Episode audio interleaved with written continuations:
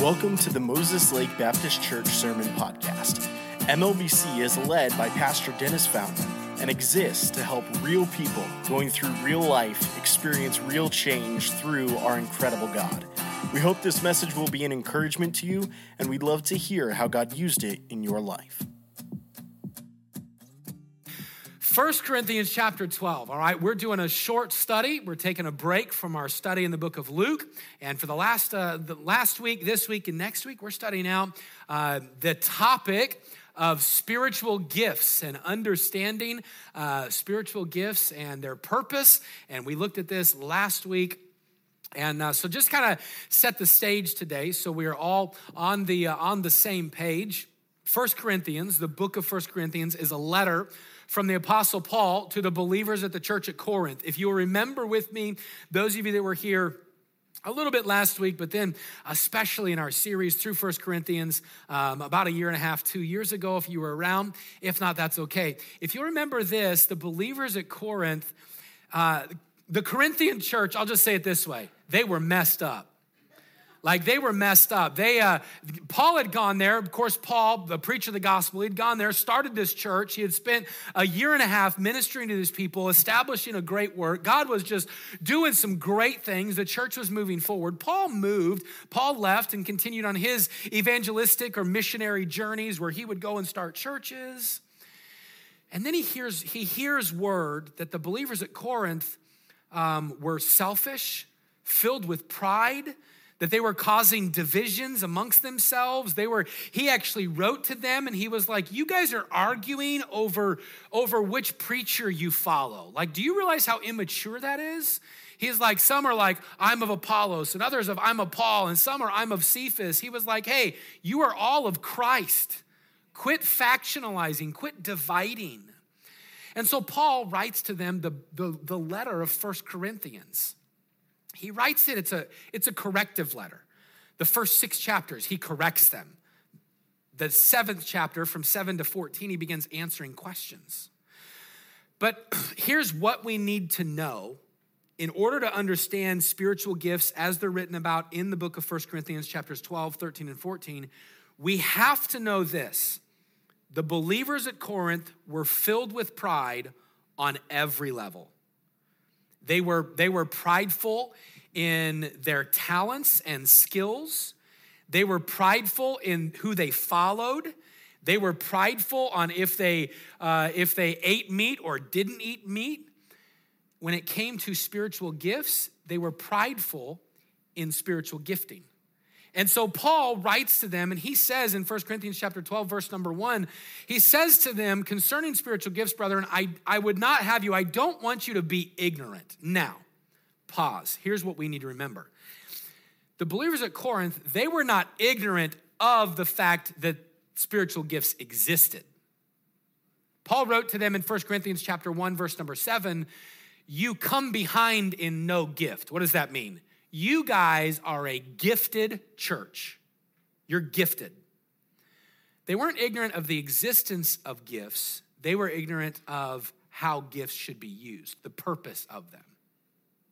Now, the question then that someone here might have is like, Pastor, what is a spiritual gift? Like you're talking about gifts, what is it? So we gave this working definition to spiritual gifts based upon what we see in Scripture. A spiritual gift is a divine or a supernatural enablement given to us at salvation for the express purpose of glorifying God and serving others, to be employed or used specifically through his local church. So, what is a spiritual gift? Well, the Bible talks about it this way, and Paul writes it, we saw it last week. Three simple thoughts about spiritual gifts. First, if you have Jesus Christ, if you've put your faith and trust in Jesus, then you have the Holy Spirit of God. Once, once a person trusts Christ as Savior, hey, I made that decision. I believe that Jesus is the Messiah. I ask Him to forgive me my sins, come into my life, save me. When you believe at that moment, Romans chapter 8, the Holy Spirit of God moves into your life. It's not progressionally, it's not in steps. It is at the moment of salvation. Jesus moved into you. Paul wrote it, uh, we'll write later to the Corinthians. He did that to make all things new from that moment on. Hey, aren't you thankful that when you trust Christ as Savior, God moves into your life? I've always said it this way God never says, change and then I'll accept you. God says, accept me and then I'll change you. That we have to remember that. God never says, okay, here's the steps of getting good. God says, you can't be good. So receive me and I will change you from the inside out. So if you have Jesus, you have the Holy Spirit. Second thought we saw last week if you have the Holy Spirit, then you have a spiritual gift. Now, there's a bunch of different spiritual gifts. And we talked about them last week. And I, for the sake of repetition, I can't go over them every week. But we divided the gifts up into three categories speaking gifts. That's like the gift of exhortation or encouragement. That would be like the gift of prophecy, a speaking gift to speak truth into someone's life. And we're going to talk about prophecy a little bit today. The gift of, uh, um, or there's speaking gifts, then there's serving gifts. Serving gifts would be like the gift of hospitality, uh, being able to make guests and people feel comfortable around you, the gift of giving, the gift of mercy. These are all serving gifts that God gives us in the church to use. And then there are sign gifts. Now, if you were here last week, and we'll, we'll dive into this more in depth next week, but sign gifts were given to validate the message that the apostles or the uh, believers were preaching back then. Now, many sign gifts, and I believe all the sign gifts that you would look at the gift of healing, the gift of miracles, and the gift of tongues those have passed off the scene. Why? Because now we use God's word to validate every message. I, am not going to get up and say, Now, I was, I was thinking this week and I had a dream. And in my dream, I have a word of encouragement for you from just from God. It's never been revealed before. The Bible says that that doesn't happen anymore. Now, did it used to? Yes, it used to happen, but it doesn't anymore. Those are sign gifts. Okay, Pastor, what does all of that have to do with this? My brain went on a rabbit trail, and I apologize. Speaking gifts, serving gifts, sign gifts. That's the three categories. Now, here's what you need to remember. If you've trusted Jesus as Savior, you have the Holy Spirit. If you have the Holy Spirit, when you got saved, God put into your life at least one gift. And you say, well, what is it? I'll, we'll help you discover that. We've talked about that. But that one gift, if you have a gift, the third thought we looked at last week is this if you are gifted, then there is a purpose for you in God's church. Hey, God has a purpose for you. Now, I don't know about you, but I'm glad to know God has a purpose with me. Why? Because the world's purpose for Dennis Fountain is not good right? Culture's purpose is to eat you up and spit you out. Politics' purpose is for you to vote for them and get them in office and then leave you in the dust. Hey, listen, the economy's purpose is for you to make another dollar so that you can promote something and help somebody else be rich. It profit. It doesn't help you. It doesn't help you uh, have longevity. It doesn't help you have happiness. It might give you a temporary happiness. But listen, God's purpose is what fulfills you and I from the inside out. And aren't you thankful that God says, "Hey, I not not only have purpose with you, but I have a plan with you. And a lot of that starts with your spiritual gift. So when we come to the topic of spiritual gifts, don't think, well, that's good for everybody else, but not for me. No, no, no, my friend. If you know Jesus Christ as Savior, the Holy Spirit is in your life, and with the Holy Spirit came a spiritual gift, and with that spiritual gift comes incredible purpose. Now, as we start today and look at spiritual gifts, I've got to tell you a quick story about my dad. If I were to say my dad and gift giving, if I were to say my dad and gift giving, I guarantee you that my mom and sister sitting over here just go and have a little snicker. Well, why? Because my dad didn't give gifts normal, like normal gifts. Like when my dad gifted people stuff, like for Christmas, you know what my dad literally did one year for Christmas? He gave my mom individually wrapped hangers. True story. You know what else he got her one year? Clothespins. that you pin laundry up. For those of you that can remember that far back. For those of you that don't, ask later, what did you do before washers and dryers? Ask something like that. You know what else he gave her? Oven mitts for Christmas. You know what my dad gave me when I was like seven, eight, nine years old? Listen, my dad gave these things to me. A seven year old, he gave me t shirts. Not like t shirts that are like fun t shirts, like white t shirts or black t shirts that you'd wear under your shirt. My dad's like, here, these are useful. You know what else my dad gave me when I was like 10? Drawer organizers. I didn't even have an office or a desk. And my dad's like, hey, I saw it on sale, man. You can use it. Now, my dad gave bikes and stuff like that. But you know what my dad, my dad's thought always about gifts was this I'm gonna give you something that's practical, that can be used now, not just for you. So, you know what I did this last year? Christmas came around, I called my sisters, FaceTime both of them, and I was like, hey, I'm here at Walmart. They were like, what are you doing at Walmart? And they just stopped. Yep, I'm doing it. What are some things I could get mom that dad would have got her? and so this last year, you know what I got my mom for Christmas? Clothespins, oven mitts, and hand dishwashing gloves. It's a great, it's a practical gift. Mom, you still using them? Yes. See, it's a great gift. Hey, listen, you say, Dennis, why do you bring that up this morning? Because of this truth. You know what? Normal people, like normal, not like my dad normal, normal people, when we give gifts, we give gifts so that people will like like us right away and like what we gave them. I'm gonna give a, you know, I gave my kids a bike when they were little. Why? I want them to ride the bike right then and get on that bike and profit from it. You know, when God gives gifts, God doesn't give gifts that just benefit you. God gives gifts that are practical, that you can use right now, that will benefit those around you. Oven mitts, do you know who they benefit? Yeah, that my mom's hands didn't get burned when she pulled stuff out of the oven, but it benefited us. Why? Because she was cooking, she was using them. When God gifted you, spiritually speaking, He put in your life a practical and beneficial gift. The church at Corinth, they were missing it. So here's what we're going to look at today we're going to look at a few simple decisions that we can make that will help our gifts be most beneficial.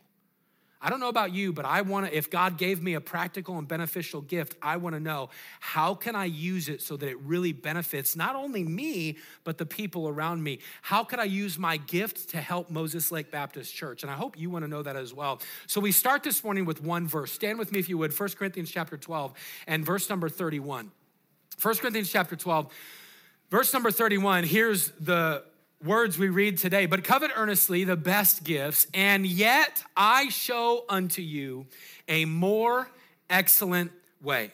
Covet earnestly the best gifts, and yet I show unto you a more excellent way. Here's what we're going to discover today is that gifts are practical and gifts are more beneficial, but if we don't know how to use them, if we don't know how to use them, we miss it. So, what could we do in our life? What steps could we take to make sure that our spiritual gifts are the most beneficial for those around us? That's what we're going to look at briefly this morning. Let's pray and ask God to help us today. With our heads bowed and our eyes closed, would you take a minute and just in the quietness of your own heart, would you pray? And would you ask God, God, help me today? Help me today to hear from you. God, help me today to see what decisions I could make that would help my gifts be most beneficial for you and for your church.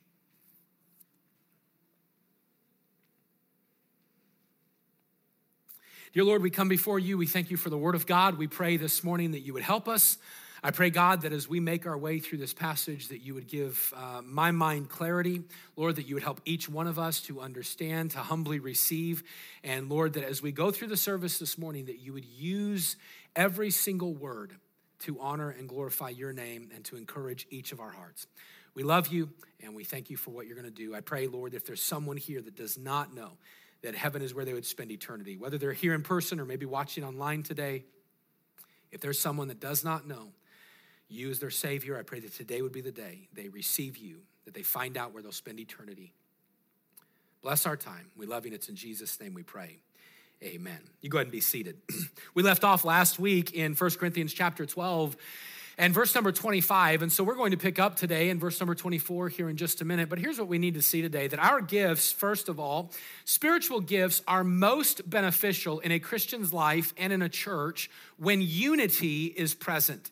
Spiritual gifts are most beneficial when unity is present. What is unity? Same goal, same priorities, same direction.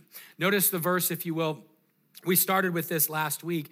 In 1 Corinthians chapter 12 and verse number 7, here's what Paul said.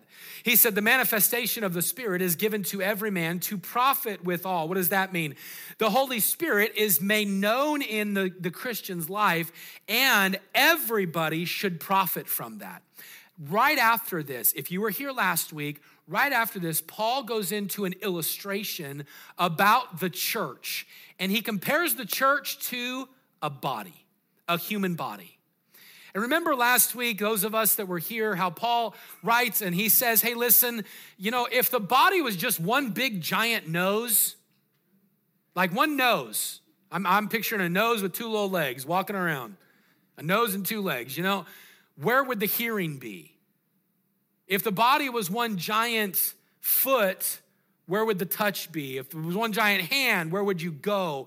That's what Paul writes about. Why does he do this? Because he wants us to understand there's diversity, we'll see it in a second, but a body has a goal. Like, do you know dentists today? This hand and this hand, they're gonna work together, hopefully. That's what Paul writes about. And notice what he says as we continue looking at unity being present. Paul says this in verse 24 For our comely parts have no need, but God, he hath tempered or put, brought the body together, having given more abundant honor to that part, that part which lacked, that there should be no schism in the body. That's schism, division. Paul said, Listen, and if you were here last week, we talked about it. There's some uncomely parts of the body. Like what? Feet Right? I talked about it last week. You never gone, I've never, no one's ever come up to me when I'm barefoot and been like, man, you have some handsome feet.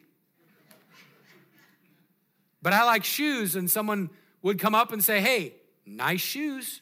What do we do? We put honorable things on stuff, you know, on body parts that we're like, yeah, no, no, I want you to see my feet.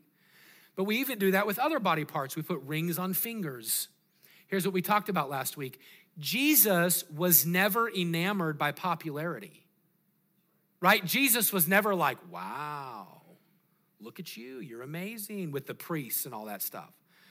He was never starstruck. You know what instead Jesus pointed out? He pointed out the widow with two mites. He healed the leper who everybody else passed over. Why would we talk about this? Because that's what Paul is saying. He's saying we put importance upon big things. God says that doesn't matter to me. God says I put importance upon individuals. No matter who you are, you matter to the Lord. And I do this in the church so that there's no schism, no division, but that the members should have the same care one for another. And notice what he says whether one suffer, all the members suffer with it, or one member be honored, all the members rejoice with it. Now you are the body, you are united together as the body of Christ, and your members in particular. What's he saying? He's saying, hey, quit being divided. Church at Corinth, you are you're getting in schisms and factions and arguments. Be in unity. And our spiritual gifts, our spiritual gifts are most beneficial when unity is present. I love how one man said it when he said it this way spiritual gifts are not for individual enjoyment, but for corporate employment. It's not for just one person looking good, it's for the church growing together. What is that? That's unity. Isn't it true that unity should be in every part of the local church? Hey, listen, every part of the local church should have unity. Churches are most beneficial when every single group, every single part, every single Christian within the church have the same goal and the same priorities and the same desires and the same focus. That's why I want to always encourage people, any single person who wants to talk with me about any area of the church, I want to help everybody say, hey, with me, with Dennis Fountain, you know, I need to do, I need to step back every now and then and say, all right, how are all of our ministries working toward one goal? How are we all operating? How is every Christian moving toward one goal? Unity has to be key. And the same is true in your life and mine in every aspect of the Christian church. Spiritual gifts, they are most beneficial when unity is present. Number two, spiritual gifts are most beneficial when diversity is embraced. All right, when diversity is embraced. Notice how Paul continues. He says, And God hath set some. Remember that phrase because that means God placed them in. God has set some in the church. First, apostles, secondarily, prophets, thirdly, teachers, after that, miracles, then the gift of healing, helps, government, diversity of tongues. Now, notice verse 29. Are all apostles? The answer is emphatically no. Are all prophets? No. Are all teachers? No. Are all workers of miracles? No. Do all have the gift of healings? Do all speak with tongues? Do all interpret? The answer to all those questions is no. Why is Paul doing that? He's helping us understand that the church is diverse. And isn't it good for a church to be diverse? Hey, listen, if you always walk into a church and you only find yourself in an echo chamber, you're in the wrong place. If you walk into a church and you only see people who are just like you, you're in the wrong place. If you walk in the church and you only find people who minister the same way as you, you're in the wrong place. Why? Because the church is supposed to be diverse. And I'm not just talking about walks of life or ethnicity or anything like that. No, no, no. Every aspect of the church is supposed to be diverse. And here's what Paul writes to them spiritual gifting is no different. Is everybody an apostle? Well, no. He just wrote about all the body parts what is he saying? Hey, listen, listen, Christian. Every believer, I love this thought, every believer is not gifted in everything, but every believer is gifted in something.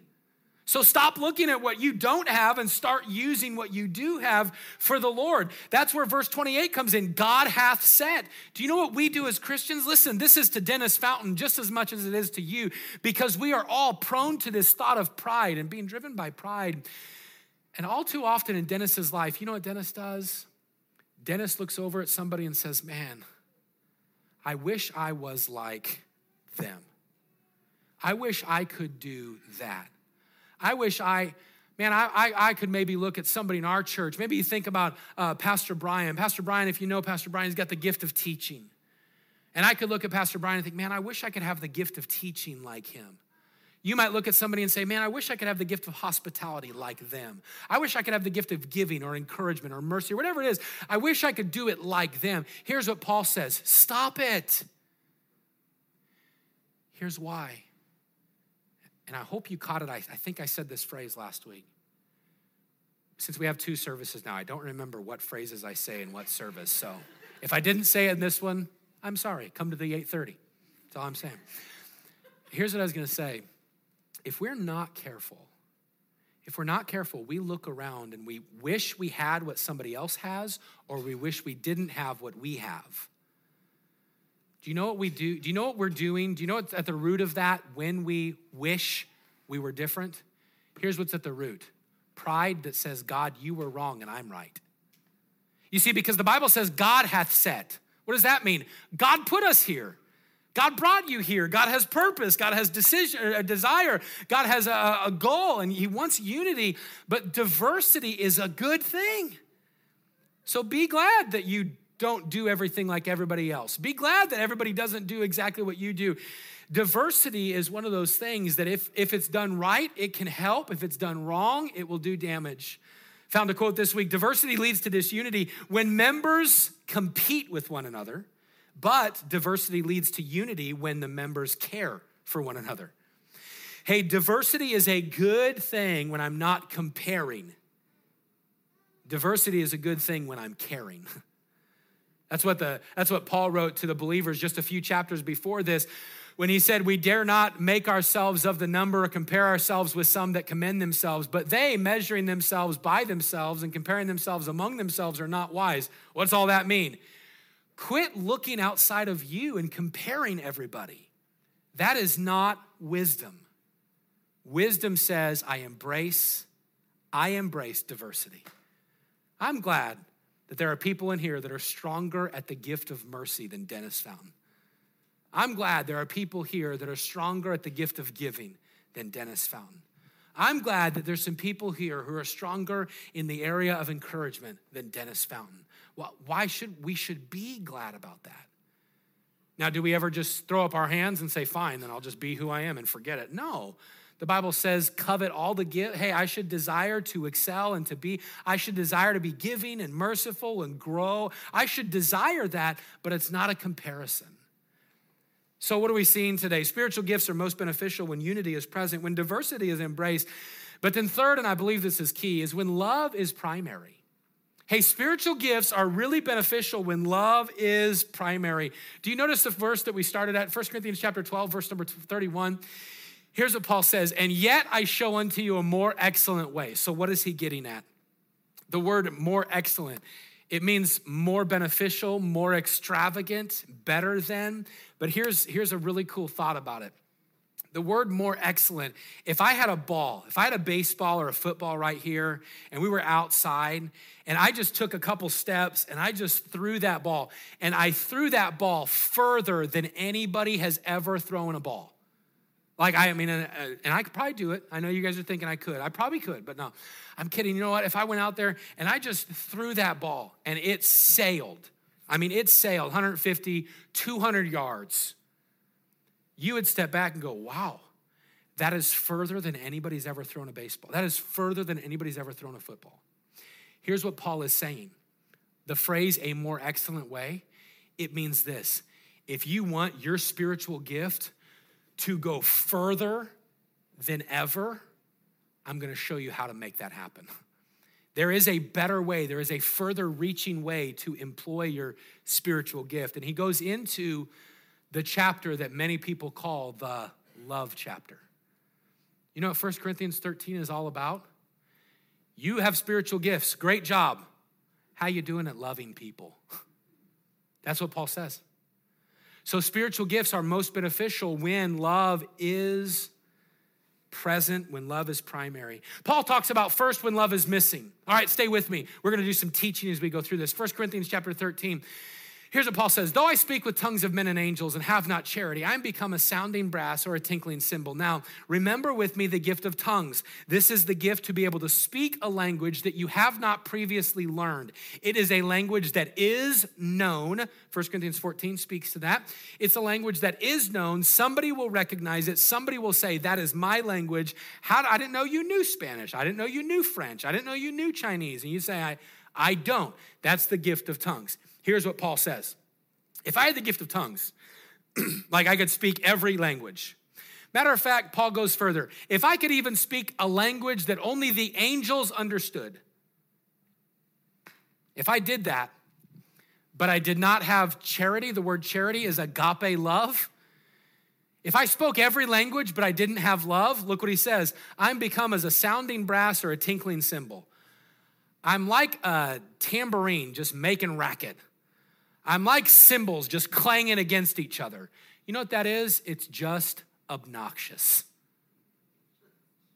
Here's what Paul says If you serve God with your spiritual gift, no matter what it is, without love, you're just obnoxious.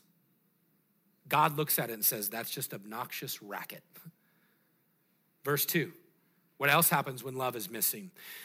What if I have the gift of prophecy? Okay, remember the gift of prophecy in Paul's day, the gift of prophecy was foretelling that which had not been revealed right? They didn't have the completed word of God. They couldn't just pull things. I mean, Paul never got up and said, All right, open your Bibles to John, you know, chapter 12. Paul never did that. They would get up, and Paul would say, I have a word from the Lord, and he would give uh, prophecy and also words of knowledge. Those two go hand in hand to reveal something that has not been given. Here's what Paul says I wonder if I had the gift of all prophecy, if I understood all the mysteries there are about God, if I had all knowledge, and even if I had all faith, Man, faith is listed as a spiritual gift. If I had all faith so that I could remove mountains, like if I knew it all and I could do it all.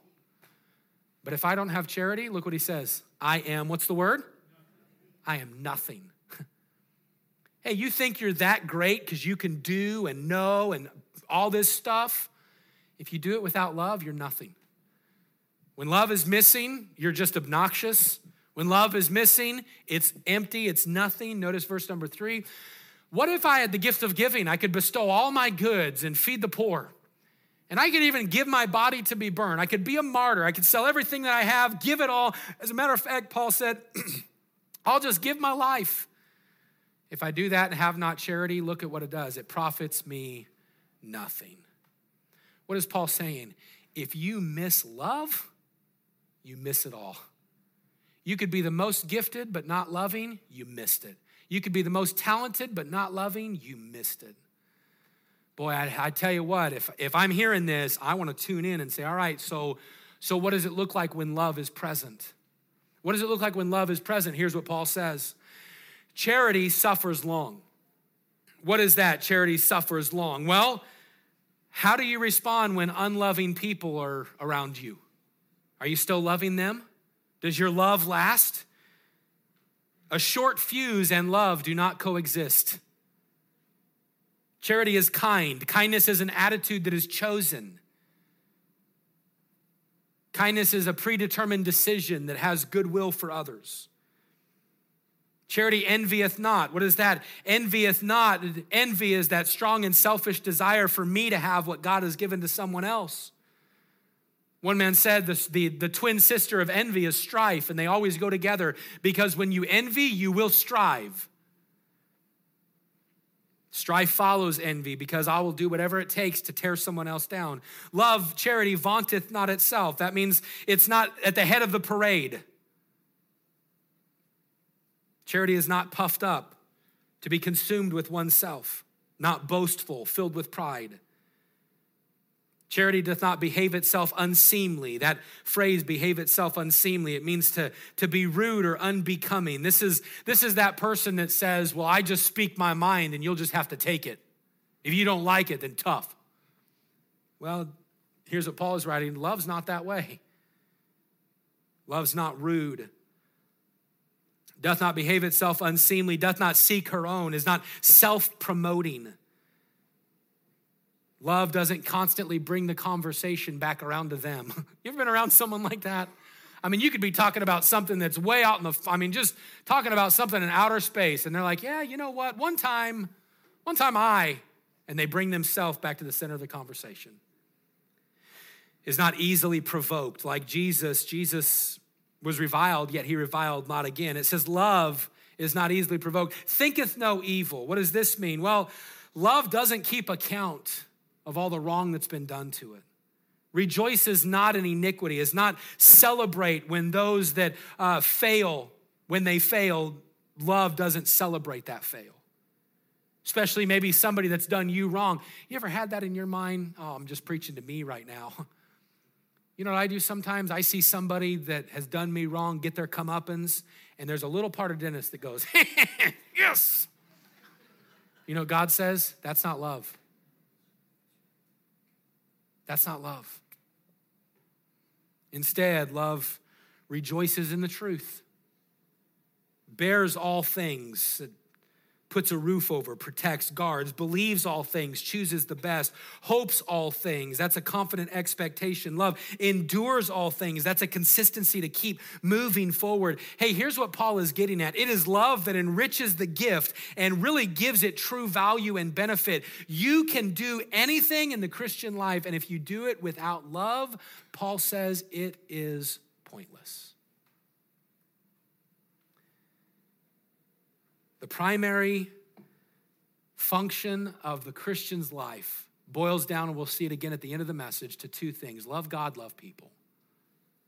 Love God, love people. Here's what Paul is saying you can talk a lot, you can know a lot, you can accomplish a lot.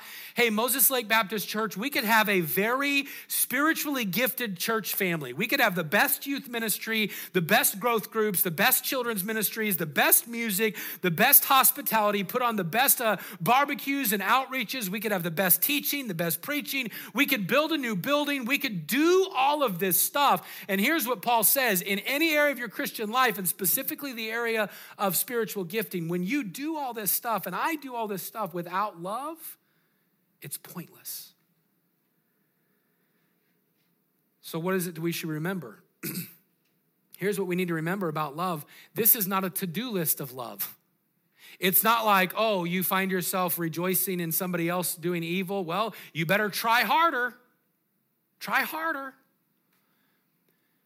No, here's the key thought that we need to remember. If you look into your life and you find yourself lacking and deficient in areas of love, here's what you need to do run to the one who is love.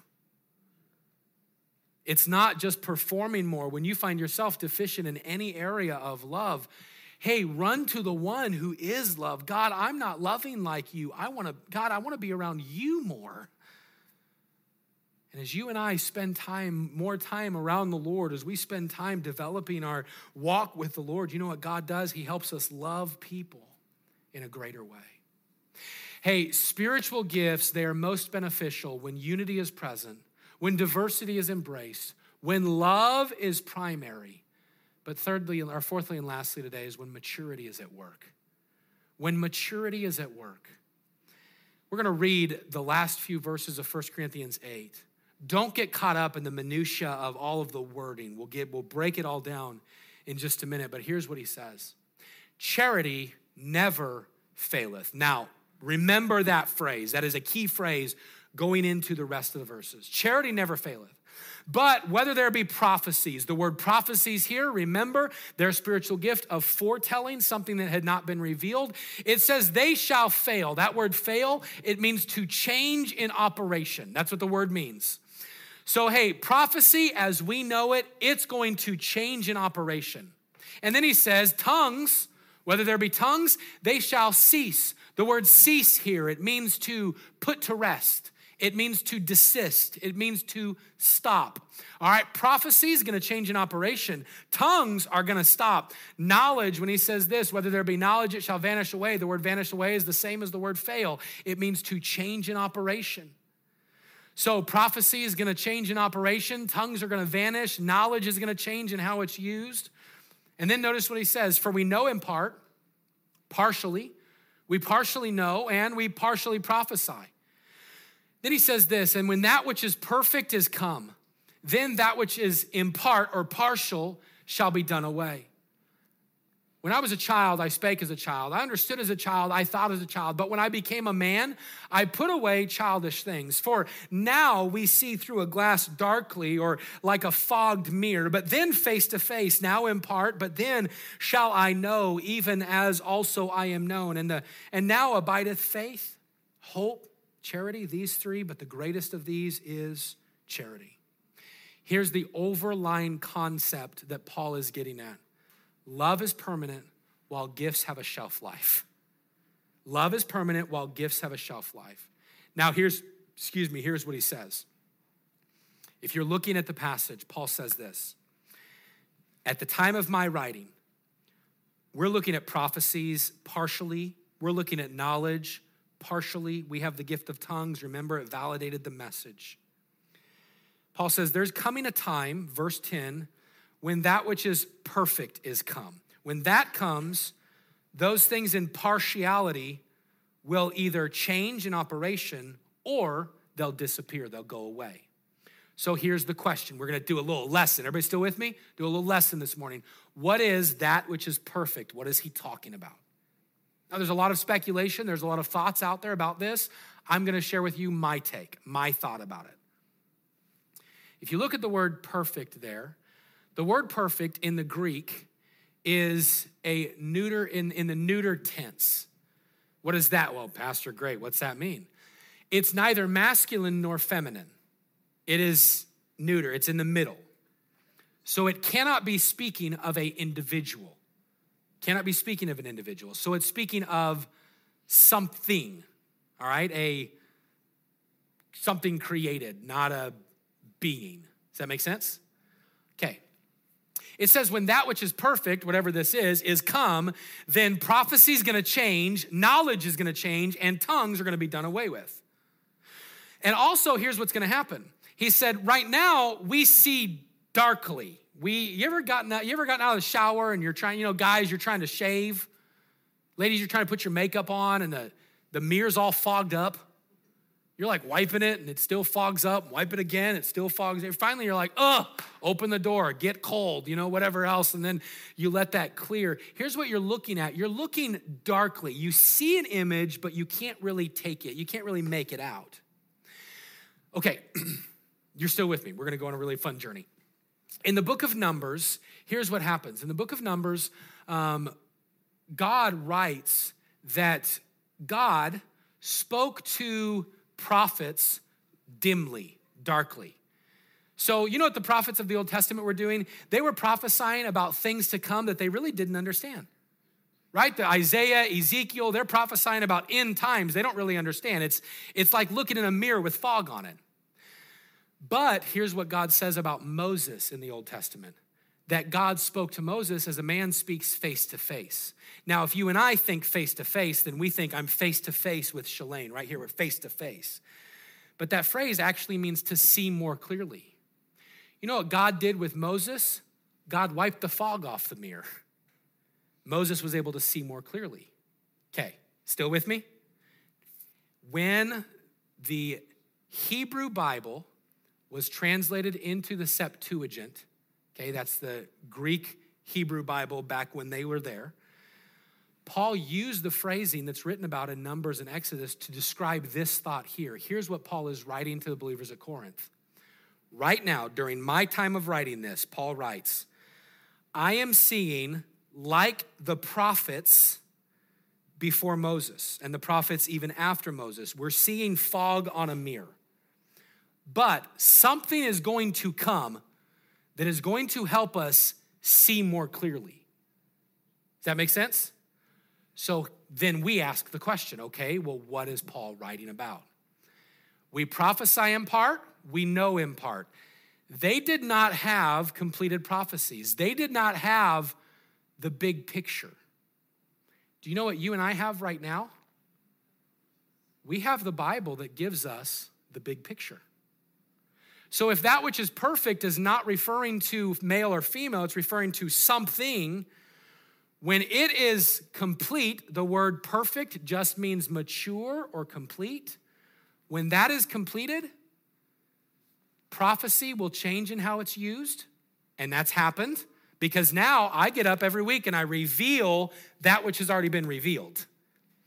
Prophecy is changing, knowledge changes and the gift of tongues cease. Why? Because now we use scripture to validate a message. So you would say, well, Pastor, why did we take that journey? Here's why we take the journey.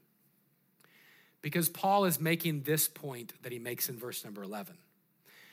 When I was a child, I spake as a child, I thought as a child, I went through all my life as a child, but when I became a man, I put away childish things. Here's what he's saying to the believers you are immature. He's like, you're, you're, you're excited that you prophesy in part and have tongues and all this stuff.